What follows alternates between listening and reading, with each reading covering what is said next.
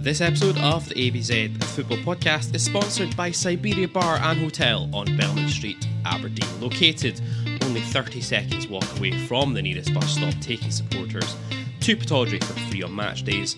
Siberia Bar and Hotel is open seven days a week, all year round, and get fired in with our exclusive discounts. Head to the bar and quote the phrase ABZ Pod, that's ABZ Pod for a £3 pound pound of Foster's, £4 for a pint of Moretti or dark fruits, or £5 for a pint of fierce or a daiquiri any day of the week, including match days. Come on, you Reds. Oh, red slight of foot there.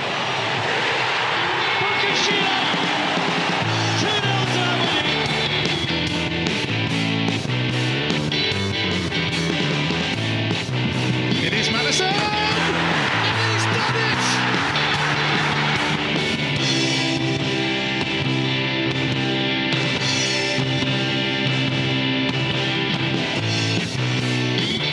Hello and welcome along to episode 132 of the ABZ Football Podcast. As always, I'm your host, Gary Scott, and joining me this evening, as always, it is the one and only Gavin J. Baxter. Gav, how is it going? I am much, much more chipper than I was at the weekend. We were all there. We saw it. The Barry Robson 541 revolution has begun. Indeed. Um, a slightly quieter one, maybe. Who knows of the ABZFP tonight? We're going to take a look back at the 4 2 win against Motherwell on Wednesday evening in the cinch. And then after the break, we'll bring you our preview for Saturday's Skol Cup semi final against Hibs at Hampden. But first, Gav, Motherwell 2, Aberdeen 4, Wednesday, the 1st of November, 2023, Fir Park in the cinch. Two changes for Barry Robson from the side, beating at Kilmarnock on Sunday. Leighton Clarkson and Dante Polvara replacing Connor Barron and the Duk, both of whom started on the bench. Following their 3 3 draw with Ross County on Saturday, Muddle with two changes themselves Lennon Miller and Connor Wilkinson coming in to replace Theo Bair and Ollie Shaw, who also were on the subs bench. And Aberdeen with a a strong start, it's fair to say. Both Jack McKenzie and Nicky Devlin pushing up in the wide area as well into the Motherwell territory in the opening minutes. Bojan Miovski then looking to get after a Polvara through ball in the seventh minute. He appeared to have been sandwiched between two defenders as he looked to get away, but nothing doing from Colin Steven. And then on the quarter hour, Richard Jensen requiring the aid of physios after taking a blow to the back. But the Dons got their goal that their bright start to the game deserved on 26 minutes. Jamie McGrath finishing off a good move that started with Slobodan Rubezic winning a header on the halfway line. The ball worked out to Devlin on the right, and his cross was in the corridor of uncertainty, evading both defender and goalkeeper, with McGrath nipping in between them to guide his header back across goal and into the bottom corner. Clarkson free kick from the left, causing some confusion in the Motherwell defensive line on 33 minutes. The ball half cleared, Jensen pouncing on the ricochet, and his shot was eventually turned away to safety. Polvara next to pick up the pieces in the box as Motherwell struggled to deal with Aberdeen's attack. His attempt to shape the ball into the far corner, maybe just a little bit too close to Kelly on 43 minutes. It was, though, 2 0 just on the stroke of halftime. Devlin quickly onto a loose ball to roll it into an empty net from eight yards out. McGrath, having played Miovski into the box, as he got in, bearing in on goal, tackled well, it's fair to say, by a Motherwell player, but the ball rolling kindly to Devlin, who once again showing his attacking instincts to be the highest advanced player supporting Miovski to roll the ball into the empty net. At halftime, Motherwell nil, Aberdeen two, and Stuart Kettlewell thought he was maybe going to get away with one when the restart was delayed for 10 minutes due to a problem with the officials' communication system, but not to be. That was back up and running again, and we were good to go. Motherwell with a, a decent enough start to the half, but Richard Jensen in particular, a, a, real magnet for the ball in the back line there, making three strong interventions to keep the Dons' goal intact. Before Aberdeen then did begin to start turning the screw again, Aberdeen with a glimpse of a third goal in the 50th minute, Graeme Shinnie winning the ball 30 yards out. He drilled a pass into Miovski, McGrath running in to take off the number nine's toe and get a shot in that was blocked before another glancing header by McGrath, McClarkson cross followed moments later with Kelly saving that comfortably. And it was at this point as well, I think we started to see the Motherwell team maybe, how would we describe it, Gavin, become a bit agricultural, it's fair to say. I think the term on Twitter I used was Motherwelly. There we go. So Butcher booked for a deliberate handball in 51 minutes. Wilkinson followed in the book for a high challenge on Jensen. Spencer, the third to be yellow carded in the matter of four minutes before Biereth then barged Gartenmann over on 59 minutes. And he was the fourth player for Motherwell booked in the space of eight minutes. The Dons then with their first change of the game on 65 minutes, Barron replacing Polvara. And then within three minutes of that change, it was 3 0. A superb counter attack. Clarkson helping the ball into Miovski on halfway he raced through into the box, tackled on the edge of the box, but as Miller hesitated over the loose ball, McGrath didn't, nipped in, collected the ball, fell on his arse, picked himself back up, and clipped the ball into an empty net. McGrath then replaced by Duk before with, I guess, potentially Hampden in mind, Ryan Duncan and Ester Sokler taking to the field to replace Bojan and Graeme Shinnie in the 73rd minute. Look at that, breaking up substitutions. Who'd have thunk it? Mullall with a couple of substitutions for themselves, but it was 4 0 shortly thereafter. A Duncan corner on the right, drifted into the middle. Duk rising like a phoenix from the ashes and amongst a host of players to nod the ball into an empty net with Kelly flapping.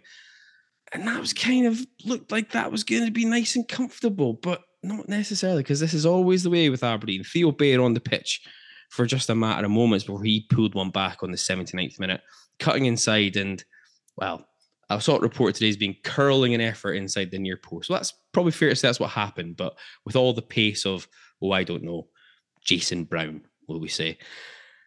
Sokler next to require some treatment after a, a block, a smack in the face from Casey. More work for the physios to get up to up to speed with there before he was good to go. And again, this was a game that was comfortable being seen out, it felt. But then Aberdeen being Aberdeen, there was still time for Motherwell to grab a second stoppage time. Biereth this time lurking at the back post to get on the end of a cross, which had been deflected into his path by a Rubezic header. 4 2 Aberdeen. The game obviously had been long since one for the Dons before that second goal went in, but perhaps a slightly sour way for the game to finish after what had been a, a pretty impressive performance for the Dons on the road. All in on the data front, possession 48% to 52% in favour of the visitors. Shots 10 to 15 in favour of Aberdeen. Shots on target 2 to 6 expected goals 1.44 for the Steelmen to 2.24 for the dandy So, Gav, um, we, we spoke um, in the aftermath of the game on Sunday, and uh, between that and the, the, the PAOK game, and obviously with memories of the St Johnstone game as well, prior to that, still fresh in the memory it had felt like this week was a massive week. It still is a massive week. It's only one result that we've managed to put the bag on Wednesday, but this was a a much a much improved and a very different looking Aberdeen team. It's fair to say. Yeah, I mean, I'm. I'll tell you a little story. Like I was, I got myself home on Wednesday evening at basically 7:45, knowing that the game was available to to watch uh, through Motherwell's streaming service and as I'm just thinking about it, I'm thinking about how limp we were against Kilmarnock, got the despair from the PAOK game, still very fresh in my mind. And then I think back, like you say, a little bit further to St. Johnstone, where we seemed so very, very lacking in, in ideas. The idea of, well, one, spending my time watching this and then forking over a couple of quid it was kind of unappealing, but you know what? For the sake of this show, I I made the ultimate sacrifice and sat down to watch it. I'd obviously seen the the lineup. We had a little joke in the in the WhatsApp chat about how the Continental five four one approach is being brought to Fir Park. What a time to be alive uh, as an Aberdeen fan. And then, you know, very quickly just became very um, impressed with what we were doing, um, the intent that we were showing the result is, you know, I think I did say that the two goals Motherwell score late on takes a tiny bit of the shine off of what was an incredibly impressive performance, but you know, equally just a massive, massive three points just set us off on this little run we're about to go on. Yeah, and we'll talk about the shape in a minute or two. Um, the changes, I guess, and you just touched on it there. When we saw the, the the, the, team lines coming through, I mean, maybe we should have been prepared for this already because earlier in the day, I guess, much to a lot of Aberdeen supporters chagrin. Barry Robson was impressed that he didn't think he had the squad to enable him to make wholesale changes. And I think that's one of those situations where I'm not entirely sure that Aberdeen fans were looking for him to make, in inverted commas, wholesale changes, but it was more a case of let's see you at least try to use the squad a bit more. Um, surprised a little bit it was just the two changes that we saw in the starting lineup. Um, given the performance on Sunday, or is that just maybe a sign of what Robson's kind of saying in the press, which is he maybe doesn't feel he can trust much more than a core group of 13, 14 players here at this moment in time. Well, when we previewed this game on Sunday, I believe I said I expected zero changes. So mm-hmm. two actually was um, a little bit of a surprise. I guess. I guess they weren't maybe the most surprising of changes, being Clarkson for Barron and um, a tiny bit surprised that it came out. Uh, not so much. I think that Duk's, you know, it would be impossible for Robson to watch what Duk's been doing, and if anything, it might have just compounded Duk's form and confidence if you're just to keep throwing him in into the same position and he just keeps getting uh, getting battered by defenders and obviously then by people who run podcasts like ourselves. Um, so no, not necessarily. Um, I think they were the again probably goes back to what you're just saying there about it is the a core group of about 13, 14 because if it's anyone's going to come out, it will be Clarkson, it will be Dante who comes in surprised a little bit. Barron dropping out. Barron had you know he'd been impressive against PAOK. He he'd been one of the brighter players. It's fair to say when the ball actually hit the middle of the park on Sunday against Kilmarnock. Uh, it was the one that I was a little bit surprised with was Barron dropping out, unless there's an eye on Hampden potentially. I think any game that Connor Barron's not starting, he can feel rightly um, like he's been maybe you know unjustly dropped. I think the reason that he was dropped is because obviously we were adopting the the continental approach, and I think Robson at this moment probably has a bit more faith in Clarkson to play in that kind of connecting position between the defense and the midfield. So surprised, not necessarily, and I do wonder again if maybe he is looking towards Hampden and if Clarkson's going to play really want Connor Barron playing in one of those more advanced positions where it's be, going to be more about pressing and kind of running and providing an option. I think Connor Barron's, you know, unlucky in a sense that, you know, where Leighton Clarkson is playing is where Connor Barron could very easily play. Yeah. Uh, so the shape, I think most people obviously looked at the the lineup. I think we all expected it was going to look something like as you just joked about there, or as we talked about in the group. It was the, the kind of continental approach that we've seen deployed against Frankfurt um, against PAOK. And at Ibrox in that kind of 5 4 1, 4 5 1 type setup. But it's probably fair to say that that's not really what we saw. It was more, certainly to my eye, it was more like a kind of, it's not really a Christmas tree, but it was more like a kind of 3 4 2 1 type approach. It was kind of, from my interpretation, it was almost like three with the back three. Clarkson sort of operating between them the three defenders and then the three more advanced midfielders. And then at times, you know, Nicky Devlin and Jack McKenzie are almost operating like inside forwards or out and out wingers in that position, um, obviously supporting Bojan Miovski. So when you see 541 as the kind of default setting, you're concerned. I think Graham talked about this when I mentioned the idea of maybe just dropping Duk and going with the one up top with Bojan is that the the situation is that Bojan become very isolated but that was absolute polar opposite of what happened. We were constantly getting support to him, whether it was from, you know, as I say, Devlin, McKenzie, or McGrath and Polvara. So, not at all a negative setup, despite what you might think of that formation and what your default setting might be about it. Um, yeah, I'm not because I don't think it really was a five-four-one. Let's be honest; it was much more like a three-four-two-one or a three-one. Yeah, yeah trying to think of, I'm trying to think of my numbers now. A three one three one three two one two one. Yeah, like, there was there was a lot of fluidity around us, which I liked, yeah, and yeah. which is again something we've not seen enough of this season so far, and we've not seen enough where we've really had players up supporting the forwards, whether they are uh, close enough to the forwards, whether it's a two in Duk-Miovski, or whether it's somebody playing up the, up top by themselves, and that's the thing. It's that I don't think people will be hung up too much around the formation and the setup if they see that actually what we're doing there is we're we're trying to get on the front foot with that setup.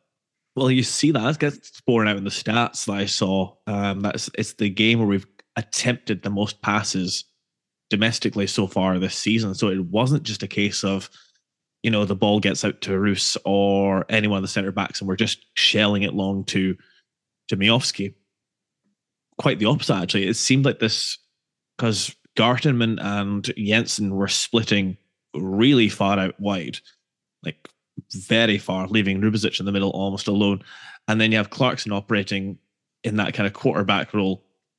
And it did seem like give us options to actually find passes. Don't get me wrong, we were still going direct when we wanted to. And we can do that because Miovski is just the, the improvement in his game as a target man in the 12, last 12 months is just incredible.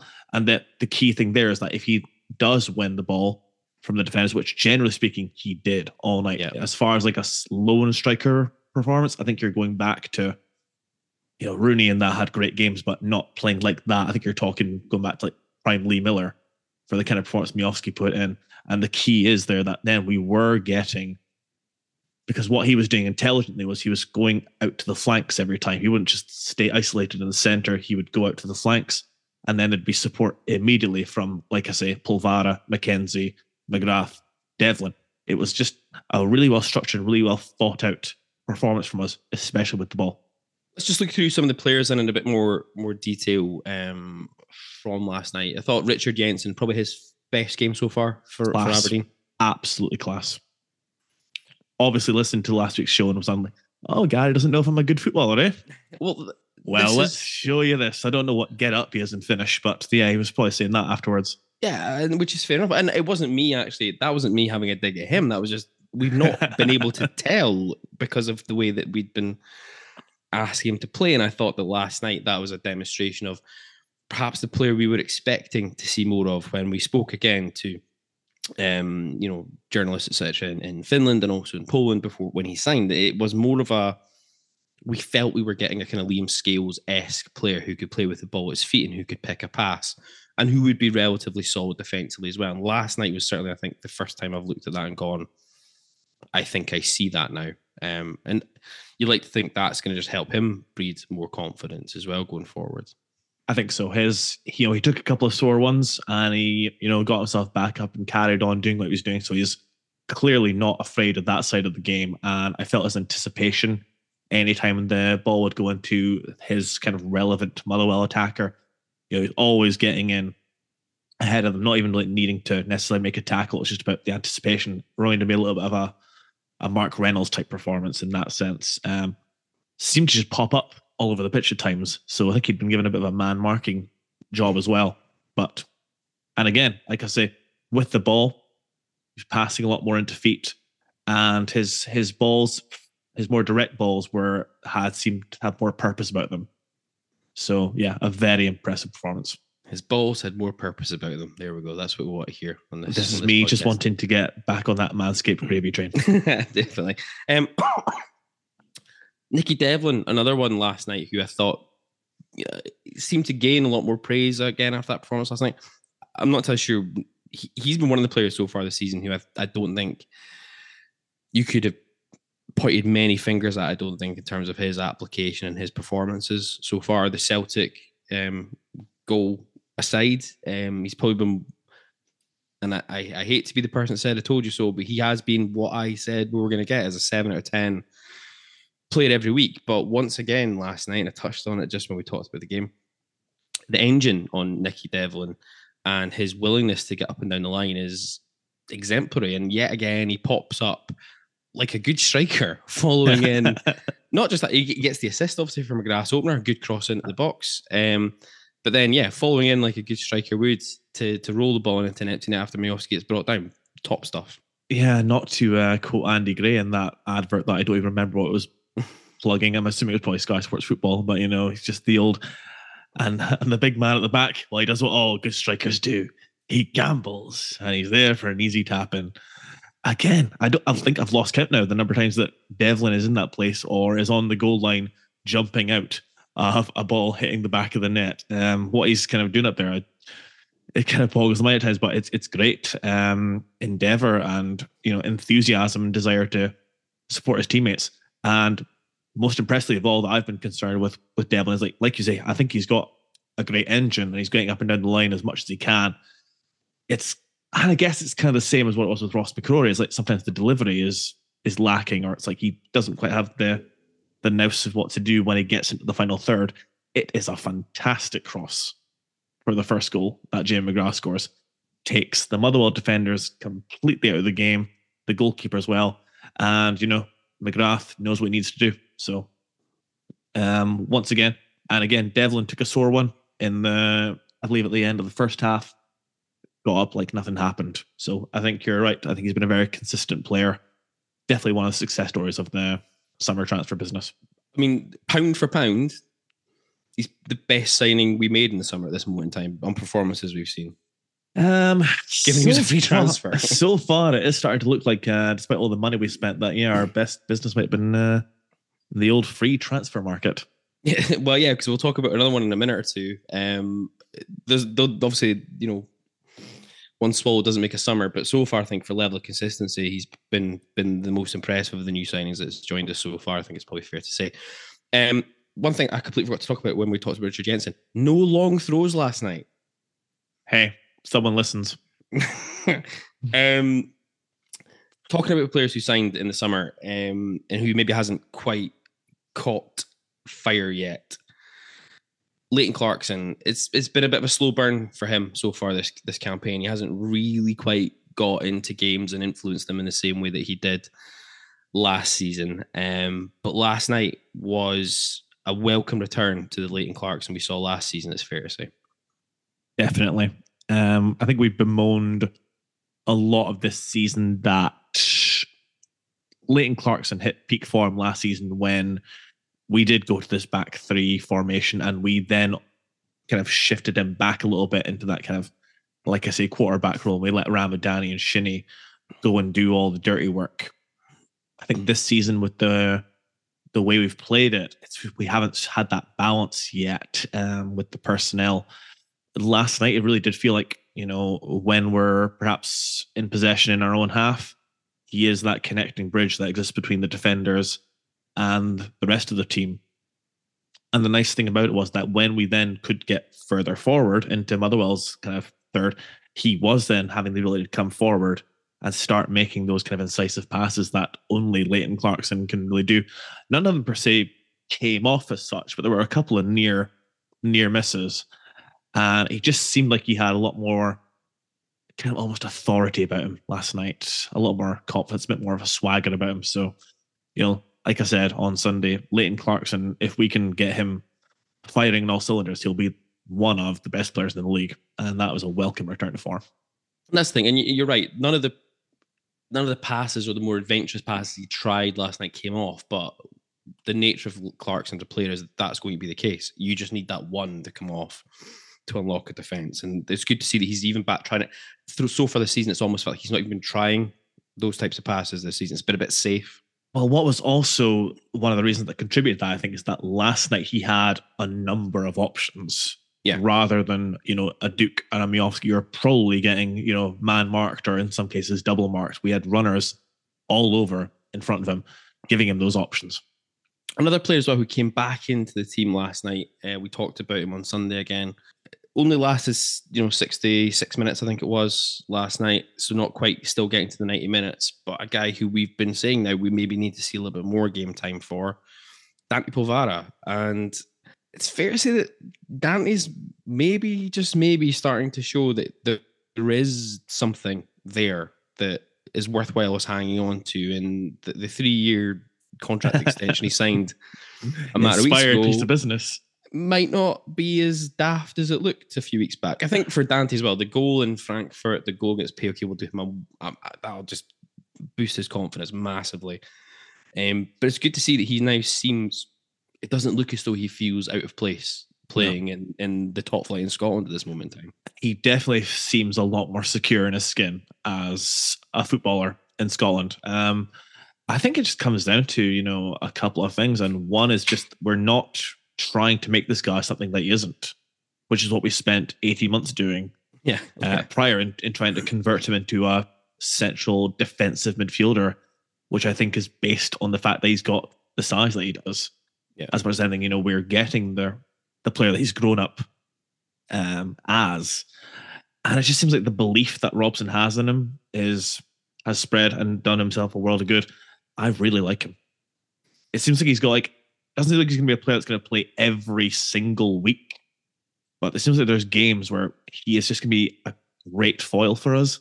And like Wednesday with Motherwell, he didn't necessarily do anything flashy or the end that stood out, but he's got that presence about him, and his endeavor seems to just draw opposition players to him, and in turn then create space for others.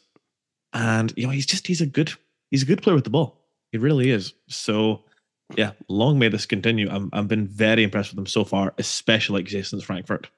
Yeah, and that's what we saw though again is with the way we shaped up last night. The the two the way I look at the team last night was a three four two one and, and the player position maps will, will bear that out as well. It's Polvara and McGrath who are the two most advanced midfielders supporting Miovski.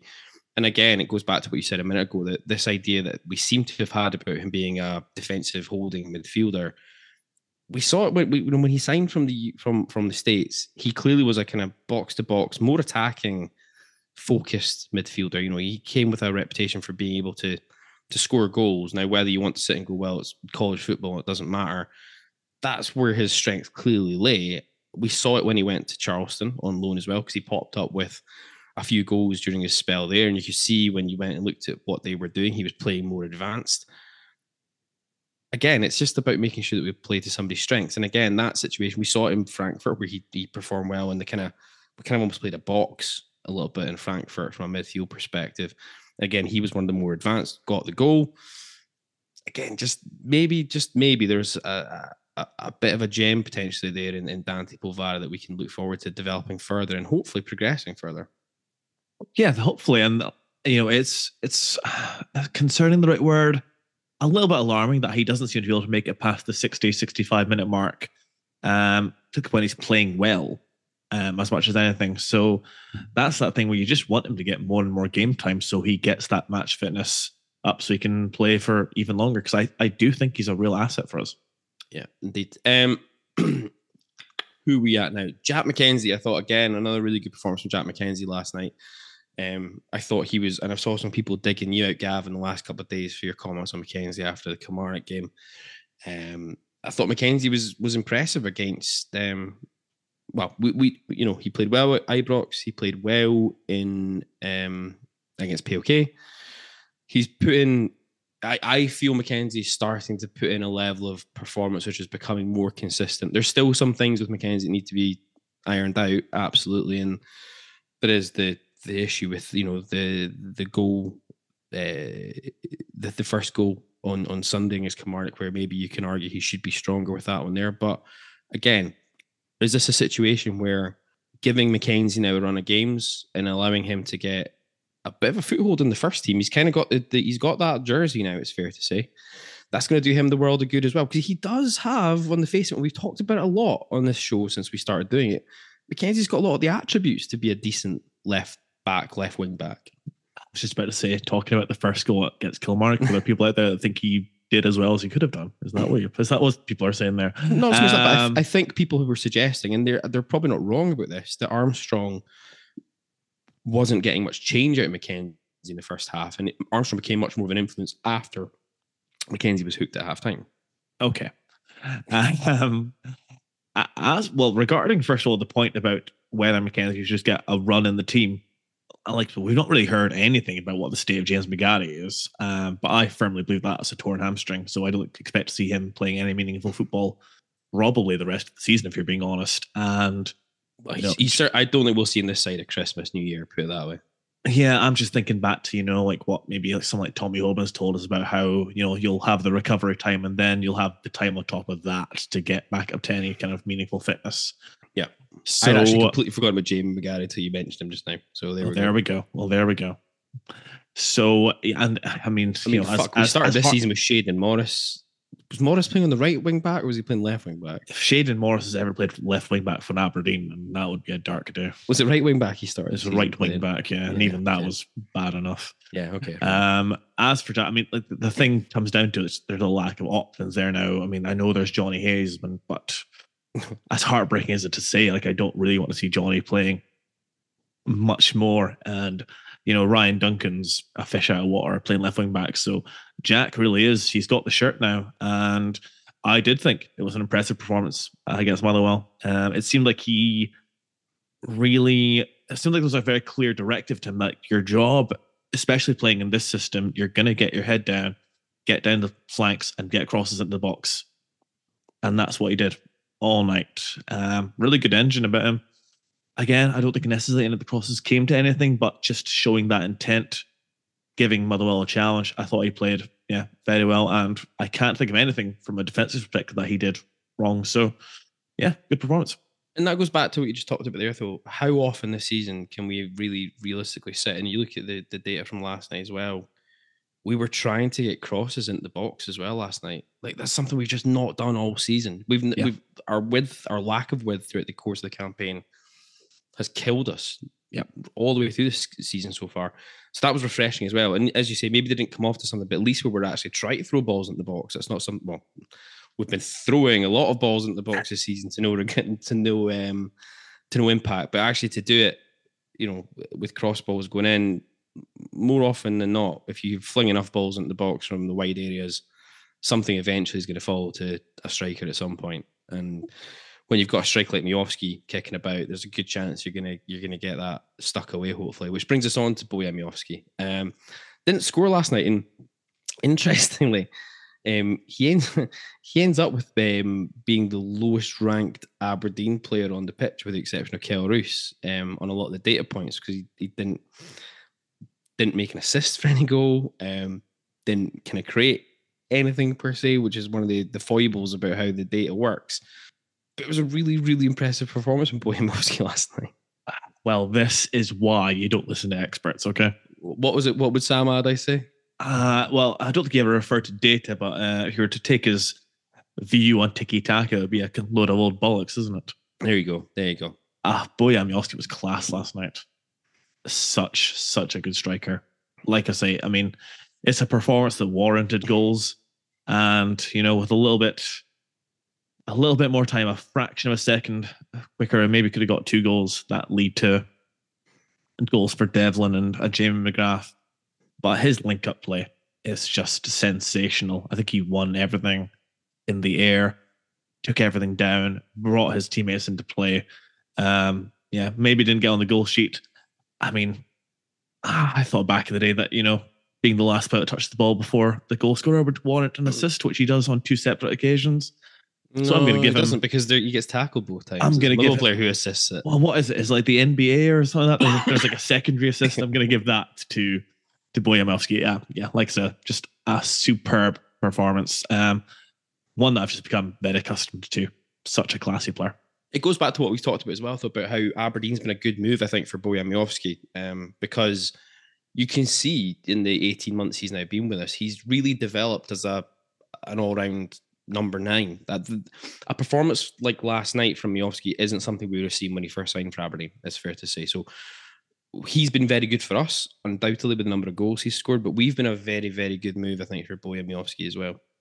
Uh, definitely, he is going to, and hopefully this is later rather than sooner. But when he does leave Aberdeen, he will be leaving a far better player than when we than when we signed. Absolutely. Talking about somebody as well last night who got on the goal sheet. Duk came off the bench, managed to get a goal. Um, one of those goals that we saw a lot of last season, where despite being diminutive in size, manages to Well, in height. in height, manages to rise the highest in the in a crowded penalty area to nod one home. I should say as well, I actually thought it was a very, very good corner kick from Ryan Duncan. Credit where credit's due as well on that one. Absolutely. Um, is it perhaps, you know, we, we talked about it on Sunday that, you know, I think it was definitely the right thing for Duk to be dropped out of the team based on his recent performances when he's been starting. When he first burst into the Aberdeen side last season, he was as an impact sub. He was coming on with, you know, 20, 15 minutes to go. Then he started getting goals, which got the confidence up. That might just be the way as well for us to maybe get him back into some sort of form potential. I think also one thing is that when I saw Duk was coming on, my automatic um, substitution in my mind was that he's going to be coming on for Miovski and going up top and playing that lone striker role. I think Robson made a very clever decision in bringing him on for. I mean, is it McGrath he comes on for? Uh, yeah, I think so. I mean, yeah, yeah, pretty sure. Or it's a double change involving McGrath, and he goes and plays where McGrath was on that kind of like wide left kind of area Yeah. of the pitch. Um, I think, which is how- where he started when he came at the team last season. That's where he came in. and this is what I'm going to say. Like, I think that I suspect that given how well we performed, Robson will probably stick with this formation now for a little bit at least until maybe um, another game comes up where he thinks he can go with something else. I think what this does is that this allows for Duk to be maybe in not such a, a compact area of the pitch. It's going to be in a more kind of almost isolated role, but it's going to give him more space to then in turn, you know, turn and get going at defenders. Defenders are going to get drawn to him naturally because he is still a very good player, and that's going to create space inside. And the thing about it is that he can still, you know, drift into the center and link up with Miovski when the opportunity arises. It's not like he's going to be an old school winger on the periphery of the game where he's not going to get the ball if it doesn't come out to his flank. So I think that's something we should really investigate. What I did notice, like you say, it's a really good header, really good leap from him, from a standing start, especially, um, given in a crowded penalty area. And what happened after that is that he just started to play with a little bit more confidence, a little bit more of that kind of swagger, and a little bit more of that almost bullying nature that he has with his physique. So, and it just seemed like spark him to like want to work more and want to work harder for his teammates and just get the ball. So hopefully this is what we thought the goal against um Christ who did he score against? Ross County. Hopefully this is what we thought the goal against Ross County would be. Because again, like much like Leighton Clarkson, if we can get Duk up and running, and he'll be an enormous asset. We know this. Yeah, and it's it's probably not that. The more to think about it, he's maybe slightly later in the campaign now, getting or potentially getting up and running than last season, but it was a bit of a slow burn as well last campaign. And maybe there is that argument there where you just go, well, okay, you bring him in late into a game um, where there are tired legs on the other other team, um, and you use him as that impact sub at least to try and get him back up and running and try and get that confidence going because he clearly is a confidence player. You know Yeah. that that's clearly what's happening here. Um, and hey, that that could be a real benefit to us as well going forward if we can suddenly get him um, up and running again. And at least now it looks as though we maybe have again stumbled across a shape, a system uh, that allows us to to give ourselves. And we're going to talk about defensive issues potentially again in a minute here about goals being conceded late in the game, but it gives us a bit of a solid base at the back. Um, that was what we did when Robson Yep. came in last season um, but also allows us to get our more attacking players into the team all at the same time or or, or there or thereabouts. Um, speaking about attacking players, and for me, man of the match last night. Um, again, I'd probably suggest his best performance in an Aberdeen shirt as well so far. Although I think he's had a few decent performances so far as well. Is Jamie McGrath, Gavin? I see Yes, yes. Continue uh, talking for a brief moment here. yeah, so I mean, two goals last night, but um, again, I think what we saw last night was a player who was given a little bit more license to express himself in a way that he's more comfortable doing, rather than necessarily sitting as one of a kind of midfield three, which has to has to sit a little bit deeper. I can see the scoreboard now, Gavin. If you wouldn't want to, We are now sitting. That was such a good performance. It's worth an extra, an extra point, an extra half point. Sorry. So we're now on to four and a half to Jamie McGrath versus three to me. Yeah. Um, that performance last night is the type of performance that I think we were all hoping we might start to see from Jamie McGrath. It reminded me very much of the performances we would see from him when he was at St Mirren. Um, and if again, similar to what we just touched about there, if you can get Leighton Clarkson up and running, if you can get Duk firing, if you can then get Jamie McGrath pulling out performances like that week on, week out, we look a very, very different football team all of a sudden. Yeah, the the thing that I was just impressed about, and I, th- I was impressed about this with him against PAOK as well, is that the kind of power of running that he can get through. Perhaps not something we were expecting. Not necessarily. I mean, honestly, I never really associated much with Jamie McGrath before Aberdeen, other than penalties. If I'm if I'm being truthful, I don't remember him ever standing out in that way. Whether it was with St Mirren, whether it was with Dundee United, or with any kind of godforsaken moment, I might have watched a Wigan game in my mm-hmm. lifetime. So that's that's been enormously impressive. What I I liked was that there was kind of intelligence about the way that he was playing last night and just the anticipation again to get himself in about the penalty area. Whether it's for the cross from from Devlin, because he's the only Aberdeen player in the box. Yep. when the ball comes in, gets himself around the the backside of the Motherwell player and you know sticks it back where the ball needs to go, back across the goalkeeper, giving him no chance. And then, you know, it's a link up play from him that leads to Miovski getting through, which then in turn gets Devlin his goal. And you know, he was linking up really well all night with uh, with Miovski while they were both on the pitch. So, you know, he's on four goals now He's joint Uh, top in- scorer for us in the league with Miovski. in November. Um, and if he carries on that rate, then he'll be, you know, 10, 11, 12 goals by the end of the season. That'll be, again, another huge bonus for us. So, you know, absolutely. I mean, I like to think of maybe should look for a little bit more in the way of consistency from his performances because it does seem like it's a very good one and then a maybe a not so good one. So I think that's what we need to look for. It does seem to like a setup that, you know, there's less about doing the dirty work in the center of the park and more about letting him, you know, be this kind of attacking minded player within this kind of setup that Robson's found. So I was, yeah, I'll just say again, very impressed. Extra half star. It's almost like he dropped someone on his head in the Tokyo Dome. in the Tokyo Dome. Definitely. Um, the one negative or two negatives, I guess. Um, after what had been a really, really good performance overall, two really sloppy goals, to paraphrase a former manager of ours, to finish things up, which is just just leaves that little bit of a downer on things. Yeah, I mean, unless you're one of the dominant teams in your respective league, how often do you go and beat an opponent 4 0 away from home? Doesn't happen all that often. And I thought that was just going to make a really big statement to the rest of the league and also a nice reminder to our own squad of just how good we we can be. So to then concede those two goals, I mean, the Theo Bair goal, you know, it takes a little deflection. It's traveling at a snail's pace. I don't see how Kelle Roos can't sort his feet and keep that one out. And then, you know, it's a ball in the box. Think Rubezic misjudges the flight. I think if he stands where he is, he probably has a more uh, decisive header away from goal. He takes that couple of steps forward and then it shaves the top of his head and lands at the striker's feet.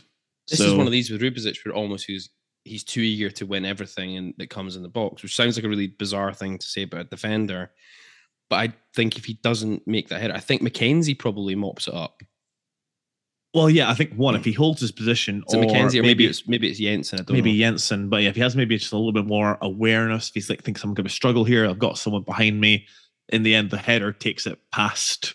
I think it is Jensen Yeah. into the Motherwell attacker's feet. So yeah, this I was really disappointing. It, um, just because I think four 0 would have been such a four two made out like the game panned out a little bit differently than it did. We were very impressive, um, and completely warranted a four 0 victory.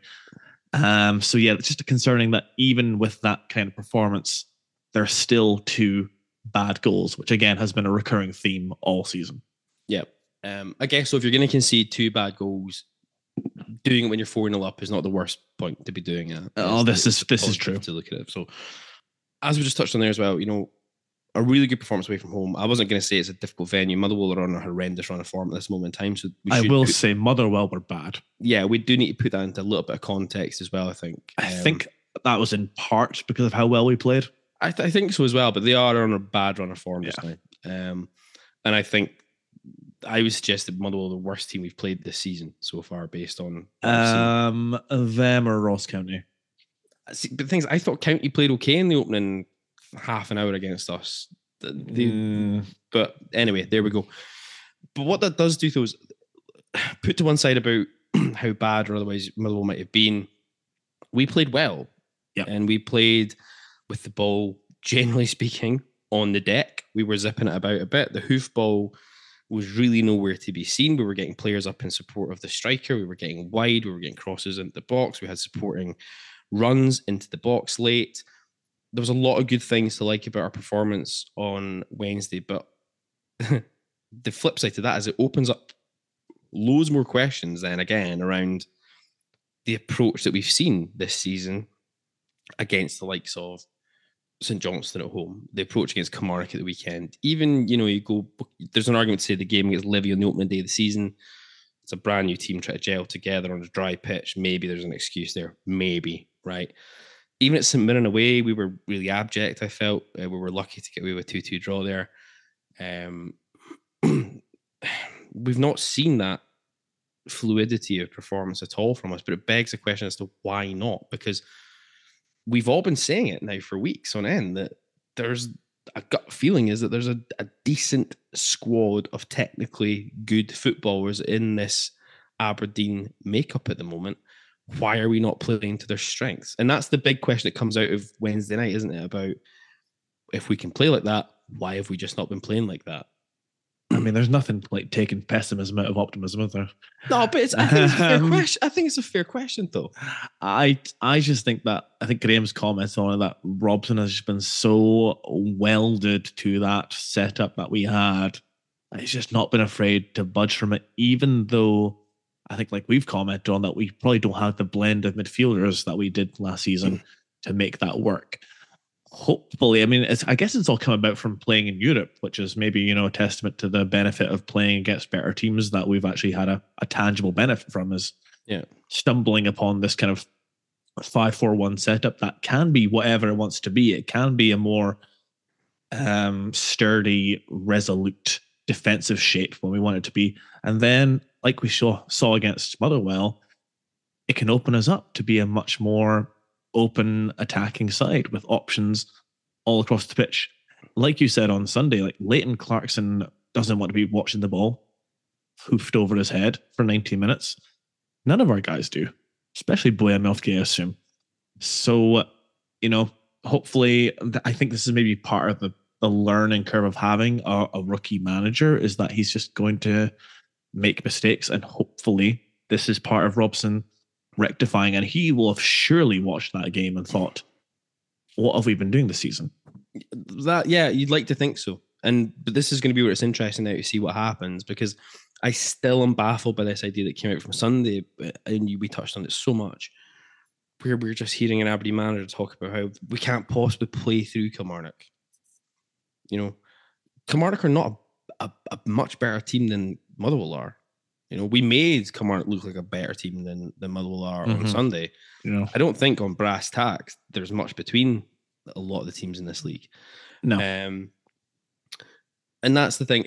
Credit to Robson, where you know because he did, the, the, or, unless the players just took it upon themselves to go with something completely different last night, but that didn't appear to be the case.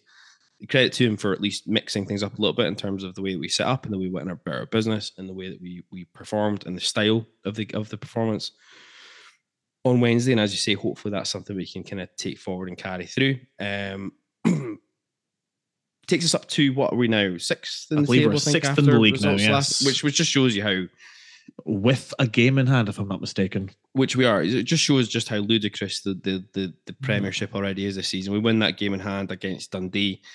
That being takes, fourth. takes us up to fourth position um, as things stand at this moment in time. Although God knows when that game will actually be played, given our um, our current fixture challenges that we've got at the moment. But it does go to show. I mean, if if we if you if you I hate doing this, but if you take into consideration that we would beat Dundee at home, we should be favourites to do so. Where we're at at the moment, you'd be three points off St Mirren, and we've had a horrendous start to the campaign from a league perspective. Everybody's wanking themselves into a fucking tiz about St Mirren so far. To be three points off them would be not a bad position to be in at this stage. Not a bad position. And, you know, we are getting uh, towards the end of that Thursday, Sunday routine that we've Mhm. obviously struggled with massively because we had no idea this was going to happen and we don't have a squad to prepare for, it, even though we spent fucking ludicrous amounts of money on players that we don't ever fucking use. so, yeah, when you look at I mean, again, I feel like this is maybe just a bit of a damning indictment on the state of the league, but that's maybe a conversation for another day. It's highly competitive, Gavin. It's highly It's competitive. very, very competitive. There are four points between fourth and eleventh, and we're basically a, over a quarter of the way through it. Indeed, we are. Indeed, we are. But it feels like it's been like that way now for the last Oh, for a lot of you've done the the last show, few seasons. Um, you know, it's, it's great stuff. It, it's a bit like the championship in England to an extent, isn't it? If you suddenly go and win three games on the spin, you can be, you know, in the European spots, and if you lose three games on the spin, you can be getting relegated. Well, maybe not because St Johnstone are there. Um, anyway, let's let's wrap up the performance, the the the the the game against Motherwell on Wednesday evening. Then, just a quick one, uh, topped on for you. so many options. So many options, honestly. But I'm just gonna, you know, again, hop on my Sam Allardyce hat and say that all the data is a load of fucking bollocks because I thought Bojan Miovski was our best player. Oof, ooh. Um, do you want to do a quick little bit of listeners' corner just from people who Get not that, actual, get that up, you Michael Cox. um, not people who uh, have left voice notes, but just a couple of people were just asking for Yeah. things to talk about. So Grant Heath was just asking about your love for Jamie McGrath. Again, I'll just uh, refer back to the scoreboard. Thank you very much. Yep, indeed. Um, Four look- to three. I'm looking forward to Jamie McGrath scoring at Hampden on Sunday or Saturday, even, and unveiling a up your arse Gav t-shirt under his lovely stuff. By all means. Uh, Richard McClure just asking, one swallow doesn't make a summer, or he means one Duk goal shouldn't change him being rested from the team for a while. We've kind of touched on that already, I think. Yeah, I mean, I, I guess we'll talk about this when we talk about the Hibs preview. Uh, and then Bobby Soggy Biscuit, lovely stuff. He's asking for the McGrath board. We've already had it. Uh, the distinct lack of long throws, we've had it. The distinct lack of hoofball, we've had it. Uh, he wants to just talk about how Bojan Miovski could conduct an orchestra with his movement. 100% agree. It'll be a symphony. Uh, Leighton Clarkson back to making the crowd moist with his passing range. There was one that he put out to Devlin that was very satisfying. And then lastly, Barry Robson's weird tick of fingering his lug hole during interviews. Um, I'm now just like thinking back to. I think that'll be does the do thing. that, doesn't he? Yeah, I think that'll now be the thing that um you now can't unsee. So Right. Okay. sorry, everybody. You now will not be able to unsee that. Here we go. There we go. Right. Will we move on, Gav? Yes, please. Let's talk about the semi final. This episode of the ABZ Football Podcast is brought to you by Dough & Co. on Belmont Street, Aberdeen. Enjoy freshly topped donuts, coffee, milkshakes, soup, pies, bagels, and much, much more available every day of the week. Come along and enjoy their daily deals, such as black coffee and a mini donut for just £1, or a bagel and a soft drink for only a fiver. Join the guys seven days a week on Belmont Street between 8 and 8 and available 24 7 at yourdonutshop.com.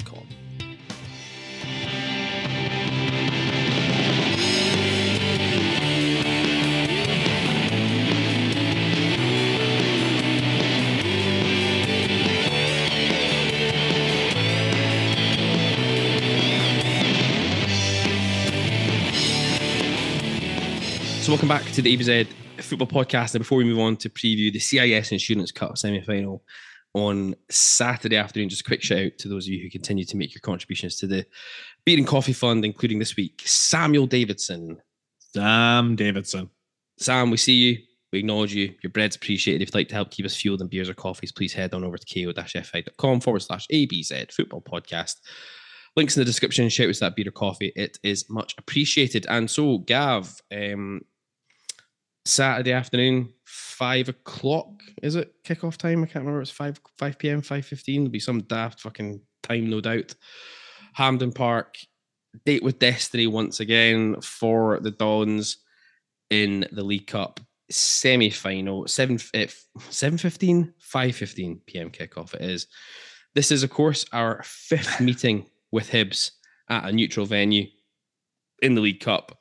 It's our first meeting with them at Hampden in the League Cup since our 3 0 win over the Hibees in October 1985 as Sir Alex Ferguson completed the domestic trophy set as a double from Eric Black, sandwiched a diving header with Billy Stark to see the trophy head north as the Dons went on to complete a cup double that season.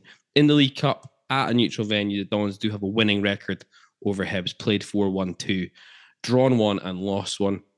In both domestic cup competitions, at a neutral venue, the Dons also maintain that winning record. It becomes played 14, 1 5, drawn 3, lost 4. Our last meeting with Hibs at Hampden, the Scottish Cup semi final in 2017, the Dons eventually coming out winners in that one by 3 goals to 2. This is our 28th League Cup semi final, and so far we've progressed to the final in exactly 50% of them. We have, of course, appeared in two finals since our last success in this competition during the 2013 2014 season, we were, of course, beaten in both of those finals by Brendan Rodgers. Celtic, uh, Hibs, let's have a quick look at Hibs. So, new manager, Nick Montgomery, since the last time we faced them, a 2 0 defeat for Aberdeen at Pittodrie early in the campaign when David Gray was in charge of Hibs in interim charge. Under Montgomery, he's had eight games now as Hibs boss. He's had one defeat. That was against Rangers, a 4 0 Shellickin at Ibrox a couple of weeks back. Hibs are no wins in their last five. There was a Desmond with Ross County earlier this week in the league. So, what had been a bright start, is fair to say, for Nick Montgomery, a couple of wins under his belt initially as he came in. It seems as though that's dried up a little bit. He does appear to favour a 4 4 fucking 2, which is completely out of vogue in any shape or form of uh, professional football. But hey, there we go. Not altogether unsurprising from a guy that would have sat under the learning tree of Neil Warnock, though. This is true. I forgot all about that. Um, a big Colin Wanker disciple. Um, it's going to be interesting this one on on Saturday. I mean, when the with the four teams who were left in the draw, Aberdeen and Hibs would have been delighted to have drawn each other. It's probably fair to say in the semi final. Um, ticket sales have been a little bit slow. It's fair to say on both sides. You're probably looking at about half empty Hampden Park come Saturday tea time. Um, it's, it's going to be an interesting game. Obviously, the, the, the Aberdeen Hibs game at Pittodrie earlier in the season, bit of a drab affair, it's fair to say. We were honking that afternoon. Oh, we, Hibs, we sucked so much. Yeah, Hibs deservedly kind of getting away with the 2 0 win in the end. Um, it was, of course, the only time we've seen Papi Habib Gueye on the pitch in a competitive game. I think. Uh, uh, no, I've seen him in live in person. Yeah, was it not the Hibs game? No, I wasn't there. Were you not there? No. Where have you seen him? Against some jabronis, but anyway, um, not. No, I can't remember why I wasn't at the Hibs game, but I was. I watched it. I okay. wasn't there. Anyway, there we go. Um, yeah, Hibs not in great form coming at this one. Um, big win for us on Wednesday night. It's fair to say. Of the two teams heading into Hampden, you'd expect us to be a little bit more buoyed because obviously Hibs were 2 0 up against Ross County before throwing that away in very typical Hibs fashion. Going to be an interesting game though, because where we struggled, it felt to me against Hibs Pittodrie was was with the pace that Hibs had in and amongst yep. their team. Um, I don't feel that we're necessarily the quickest of sides when we get turned around. Um, so I'm thinking, did Gartenmann play in that game, or was that before Gartenmann signed? Um, I feel Gartenmann was there, but I could be mistaken because now I half think that Rubezic might have been playing wide right. Rubezic was playing. Oh, I need to look at this now. Maybe like Gartenmann wasn't here by this point. No, Gartenmann wasn't here by this point. Gartenmann played the week after when we played at Tynecastle. So we started this game with um, it was Rubezic in the center of the three with McDonald and Jensen started that game. Rubezic got hooked at halftime because guard waiting to happen. Right. Okay. Uh, Shayden Morris replaced him, I think, if I remember correctly. Um, before then, Morris got injured. So yeah, definitely not a game that any of us really want to to remember. I don't think that that one against Hibs early in the season. For me, the danger man in recent fixtures with with Hibs has always been Youan. Um, yeah. He seems wildly inconsistent against the vast majority of teams in the league. And whenever I watch him against anybody but Aberdeen, I end up looking at him and going, I don't, I don't think there's much of a player there. But whenever he plays us against us, he looks like prime fucking Ronaldo a lot of the time. Um, I expect they'll go with Boyle and Vente up top, which is what they've done in, in recent weeks.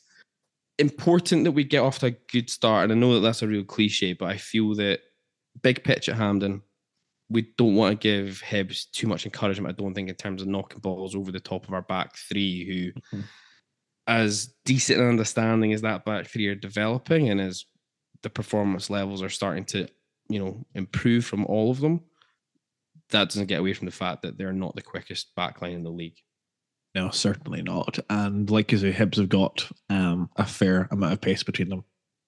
So um, yeah, it's um, I just I th- I look I think back to the the two most recent games with Hibs at Pittodrie, where yeah, like you say, they beat us earlier in the season, and then by all accounts, they they should have beaten us um, last season in the in the post split fixture.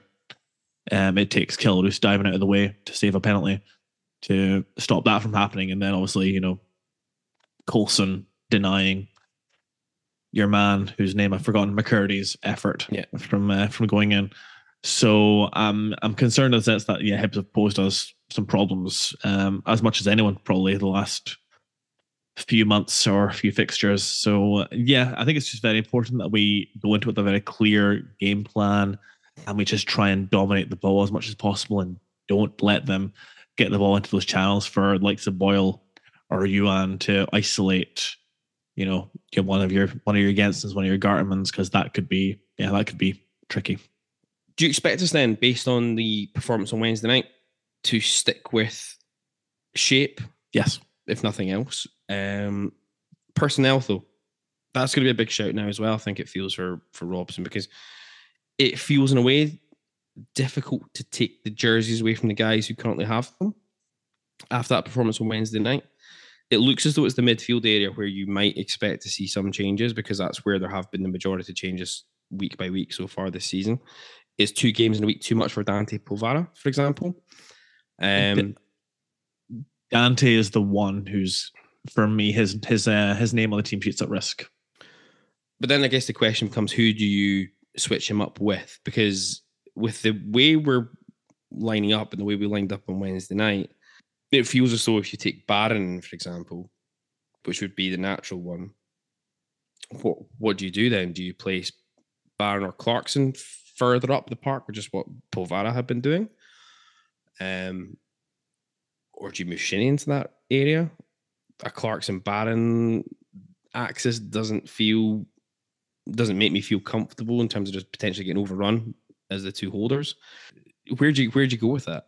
That's the tricky part now, isn't it? Because I feel Polvara is almost integral now into that I shape. tend, I tend to agree. And personally speaking, I think I'd be going into the game keeping the same lineup as what we had against Motherwell, and I would keep Polvara in that position. And if he only has 60 minutes in his legs, then let's just get those 60 minutes out of him, and then we can think about changing things up. I suspect that Robson will not change us. We will go with that same setup, but I do believe he might think to himself, I found the way for me to get the best out of Duk right now. Mhm. And I think he puts Duk back in. In that kind of Polvara wide left of the front midfield three. Okay, and he puts McGrath on the right of the. Yeah, or you know, you could put Duk on the right right side, whatever you want to do. Yeah. Okay, yeah. So you think he you think he maybe starts Duk? That's what you, you I think might be the I think curveball? so. I think so. Okay. In a way that yeah, you get your fullbacks up and up there to support. Duk can go in and support um, and partner with Miovski when the opportunity arises, but also has the option to just you know stay out in the flanks, get himself some space, get himself running at that Hibs backline.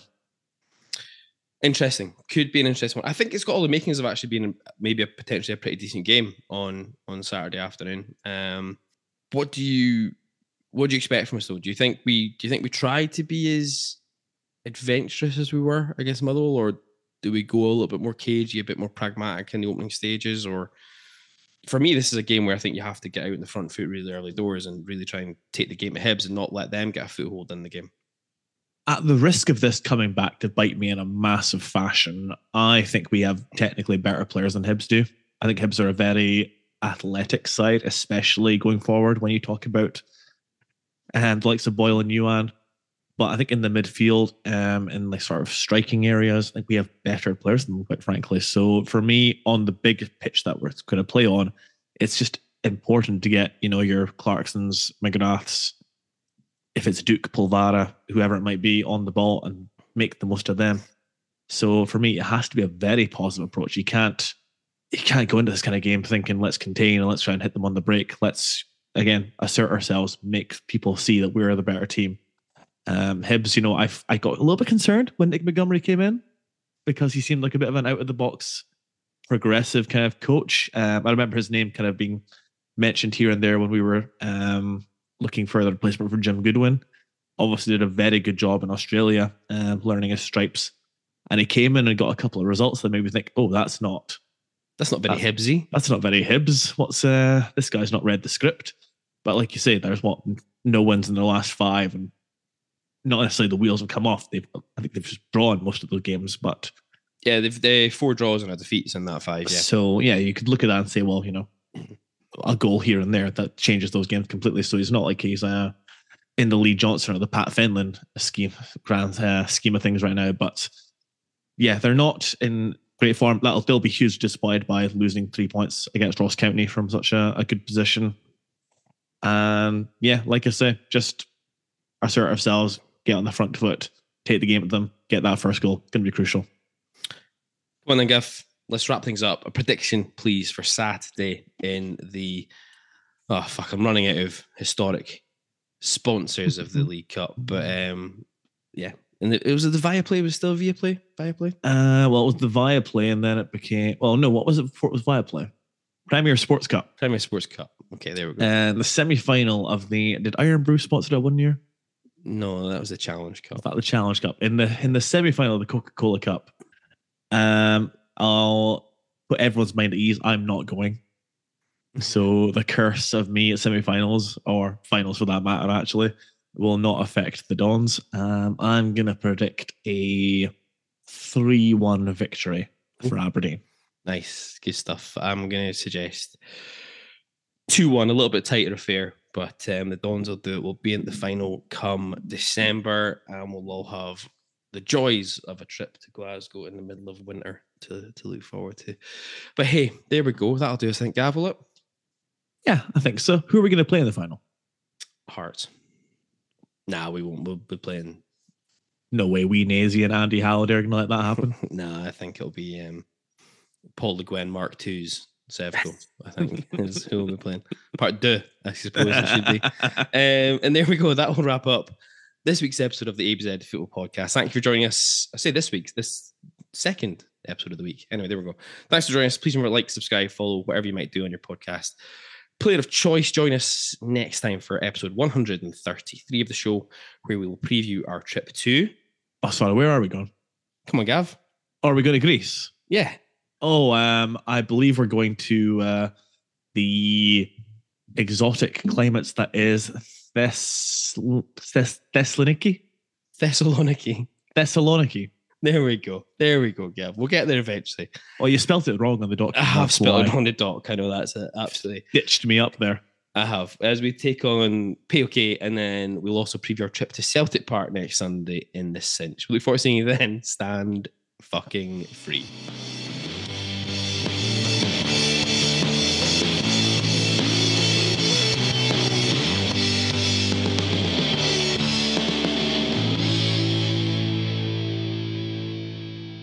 This episode of the ABZ Football Podcast was brought to you in association with Siberia Bar and Hotel on Belmont Street, Aberdeen. Head into the bar, quote the phrase ABZ Pod, that's ABZ Pod, for a £3 pint of Foster's, £4 pint of Moretti, or £5 pint of Fierce any day of the week, including match days. Siberia is open seven days a week, all year round, and the bar is located only 30 seconds walk from the nearest bus stop, taking supporters to Dodger Stadium for free on match days. Come on, you Reds!